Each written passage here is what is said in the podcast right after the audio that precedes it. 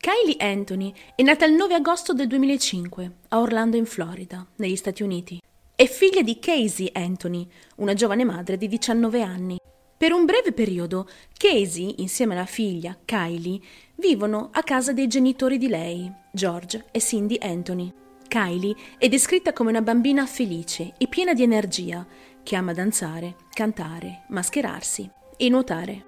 I genitori di Casey descriveranno la figlia come una madre eccezionale. Diranno inoltre che faceva sempre di tutto per la figlia Kylie e che era il centro del suo mondo. Poco tempo dopo aver partorito, Casey Anthony dirà ai genitori che aveva trovato un lavoro all'Universal Studio. Durante le ore di lavoro, Kylie lascia la figlia nelle mani di una babysitter chiamata Zanni. George, agente di sicurezza, e Cindy, infermiera, non avranno mai l'occasione di incontrare questa famosa babysitter.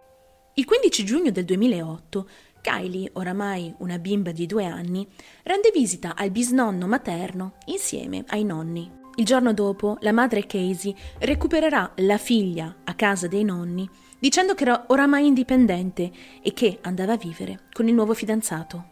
Quella stessa sera, Casey è filmata da una videocamera di sorveglianza vicino ad un videoclub, in compagnia del suo nuovo compagno. Ma Kylie non è con loro. Dopo la partenza della figlia, Cindy chiamerà al telefono Casey tutti i giorni per avere anche delle notizie della nipotina Kylie. Ma ogni volta la figlia sembrava trovare delle scuse. Le settimane passano e Cindy comincia a preoccuparsi perché si rende conto che ogni volta che chiama la figlia al telefono Kylie non è con la madre. Al telefono Casey pretende che la figlia Kylie si trovava insieme alla babysitter Zanni, oppure che stesse facendo un sonnellino o che si trovava al mare con delle amichette e le loro madri. Inoltre Casey spiega alla madre che non ha più avuto tempo di rendere visita alla famiglia semplicemente perché non viveva più a Orlando, ma si era trasferita a Jacksonville. Tra il 30 giugno ed il 15 luglio del 2008, Casey è filmata a molteplici riprese da delle videocamere di sorveglianza nei negozi JC Penney e Target Store. Ed ogni volta Casey era sola.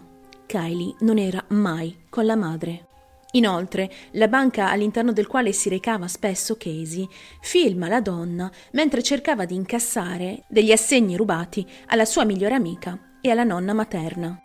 Un mese più tardi, il 15 luglio del 2008, Cindy e George ricevono la chiamata dal proprietario di un deposito per auto riferendo che la loro auto era stata ritirata da un parcheggio in Orlando, dove si trovava da diverse settimane.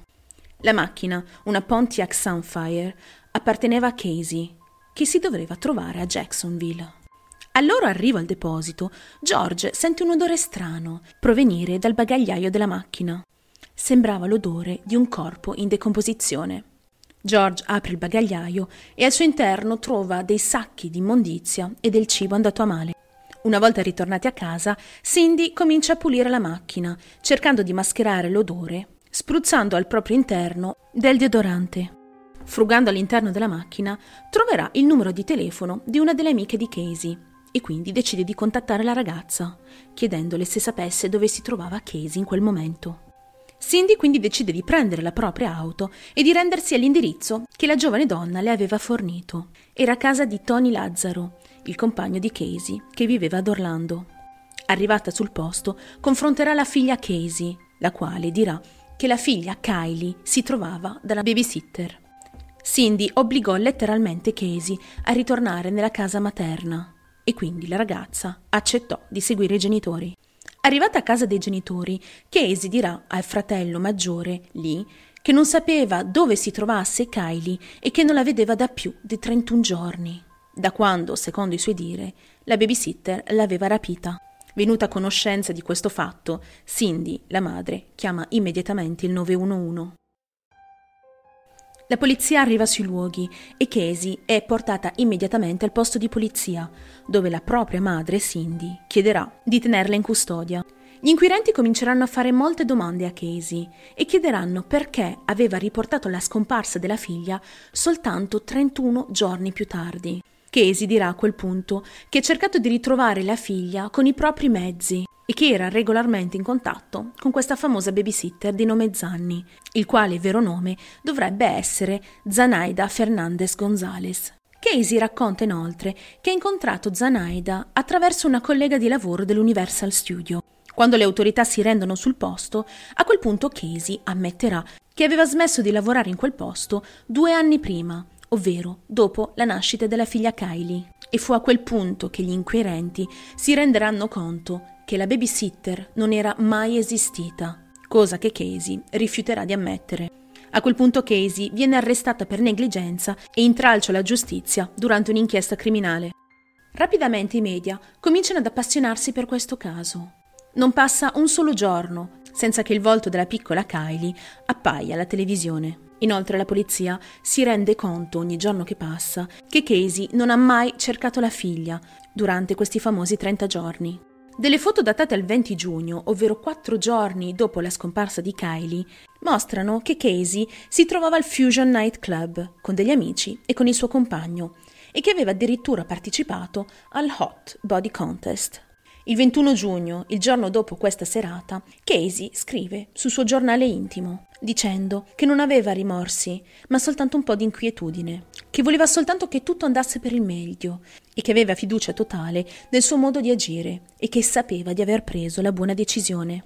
Scrive in seguito che voleva sapere che cosa il futuro le riservasse e che pensava che lo avrebbe scoperto molto presto, che era da tanto tempo che non si sentiva così contenta, che finalmente aveva trovato delle buone persone e dei veri amici che era finalmente contenta e sperava che questa situazione non sarebbe cambiata. 16 giorni dopo la scomparsa di Kaylee, il 2 luglio, Casey si fa tatuare sulla scapola Bella Vita. Il tatuatore dichiarerà che aveva già preso appuntamento per farsi un altro tatuaggio il 19 luglio. Brian Burner, il vicino della famiglia Anthony, testimonia allo stesso tempo che il 17 giugno, due giorni dopo la scomparsa della piccola Casey, la ragazza sarebbe ritornata a casa dei genitori per farsi prestare una pala.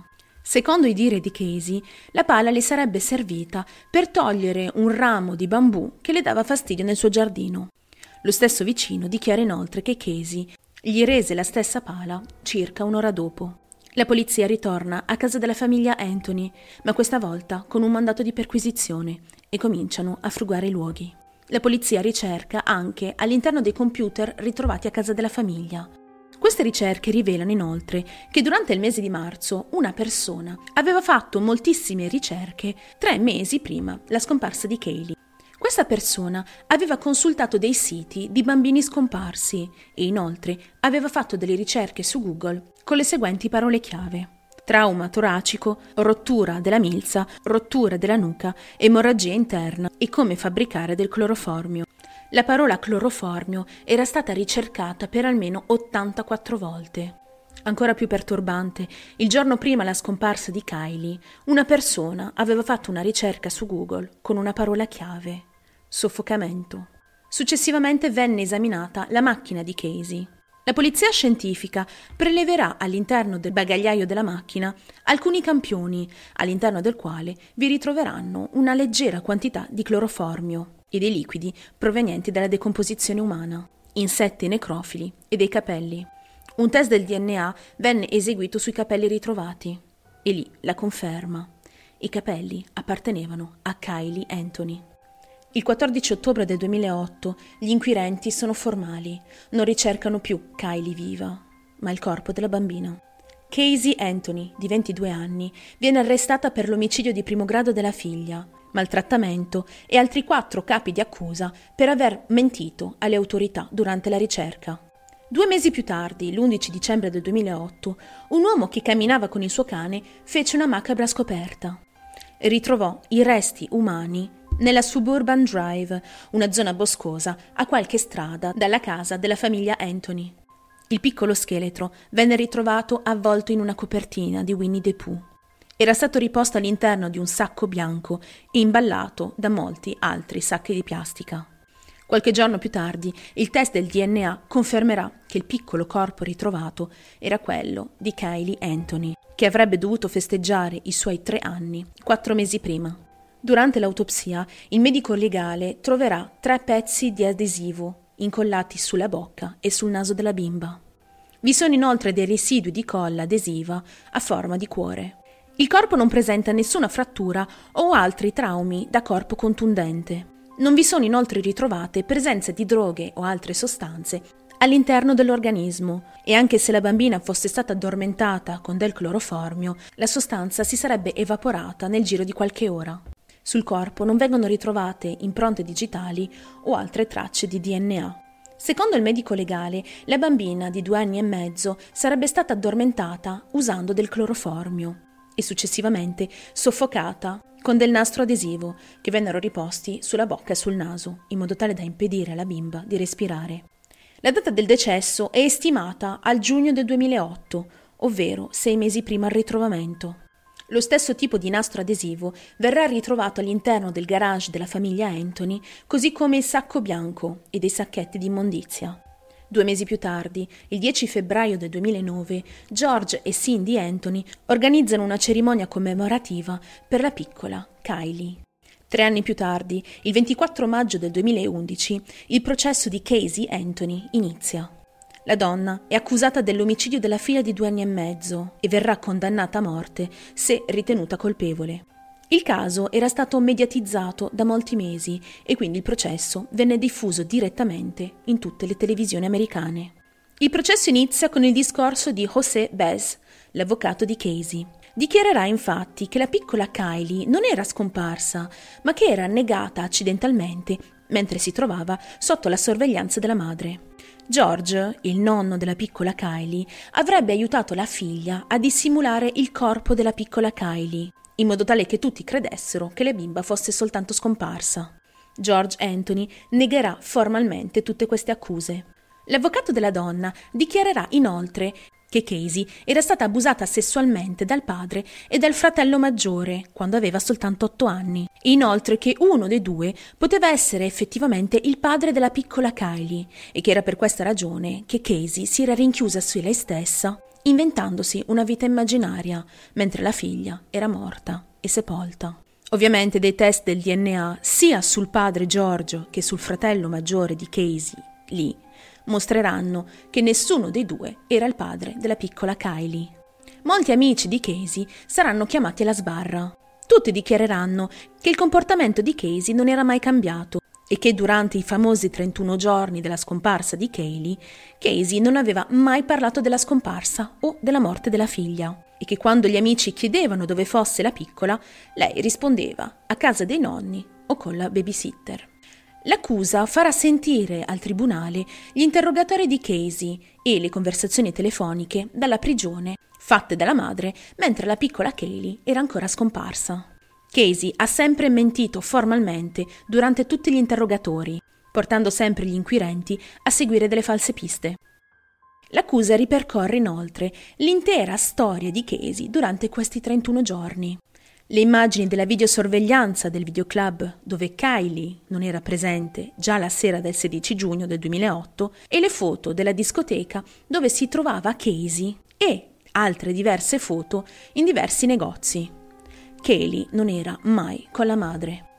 Warner Spills, un medico legale scelto dalla difesa, dichiarerà che i resti umani di Kylie non possono in alcun modo certificare che la bambina era morta in seguito ad un omicidio Inoltre accuserà formalmente Gian Garavaglia, il primo medico legale ad aver eseguito l'autopsia sul corpo della bambina, di aver fatto male il suo lavoro. Lo stesso ammetterà in seguito di aver accidentalmente spezzato il cranio della bambina mentre faceva l'autopsia. Secondo l'accusa, il giorno del 16 giugno del 2008, Casey ha messo a letto Kylie con del cloroformio, per poi in seguito ricoprirle la bocca e il naso con tre bande di nastro adesivo. Una volta addormentata, Kylie sarebbe morta soffocata senza nemmeno che la madre facesse fatica, e che era proprio per questo motivo che non vi erano tracce di traumi sul corpo. Successivamente Casey avrebbe avvolto il corpo di Kaylee nella sua copertina Winnie the Pooh, riponendola nel bagagliaio della sua auto. Kaylee sarebbe rimasta all'interno di questo bagagliaio molti giorni prima di essere ancora avvolta all'interno di sacchi di plastica e depositata sul Suburban Drive, a qualche metro dalla casa dei nonni. A causa della decomposizione avanzata del cadavere, nessuna droga o altra sostanza è stata prelevata o ritrovata all'interno del corpo durante l'autopsia. Il 5 luglio del 2011 una giuria composta da sette donne e cinque uomini rendono finalmente il loro verdetto. Casey Anthony è dichiarata non colpevole della morte, dell'omicidio involontario e del maltrattamento della figlia Kaylee è soltanto ritenuta colpevole dei quattro capi di accusa per aver mentito alle autorità durante le inchieste. Il popolo americano è sconcertato da questa notizia. Due giorni più tardi, il 7 luglio del 2011, la decisione è resa. Ogni capo di accusa costerà a Casey Anthony un anno di prigione. Ma dato che la donna era già rimasta in prigione durante tre anni in attesa del processo, dopo il suo processo verrà completamente liberata. Il 16 luglio del 2011 Casey Anthony è una donna libera. Subito dopo la sua liberazione, Casey vivrà per qualche tempo in una zona segreta, per poi essere ospitata da uno dei suoi avvocati, Cheney Manson. Ed è lo stesso avvocato che dichiarerà che la donna non poteva né uscire per fare degli acquisti o andare al ristorante, poiché la donna continuava a ricevere delle minacce di morte e si trovava sempre sotto protezione di una guardia del corpo. Inoltre, a partire dal processo, Casey è sommersa di debiti e deve ancora pagare le spese di avvocato che ammontano a 800 mila dollari. Ad oggi è ancora considerata una delle madri più odiate d'America.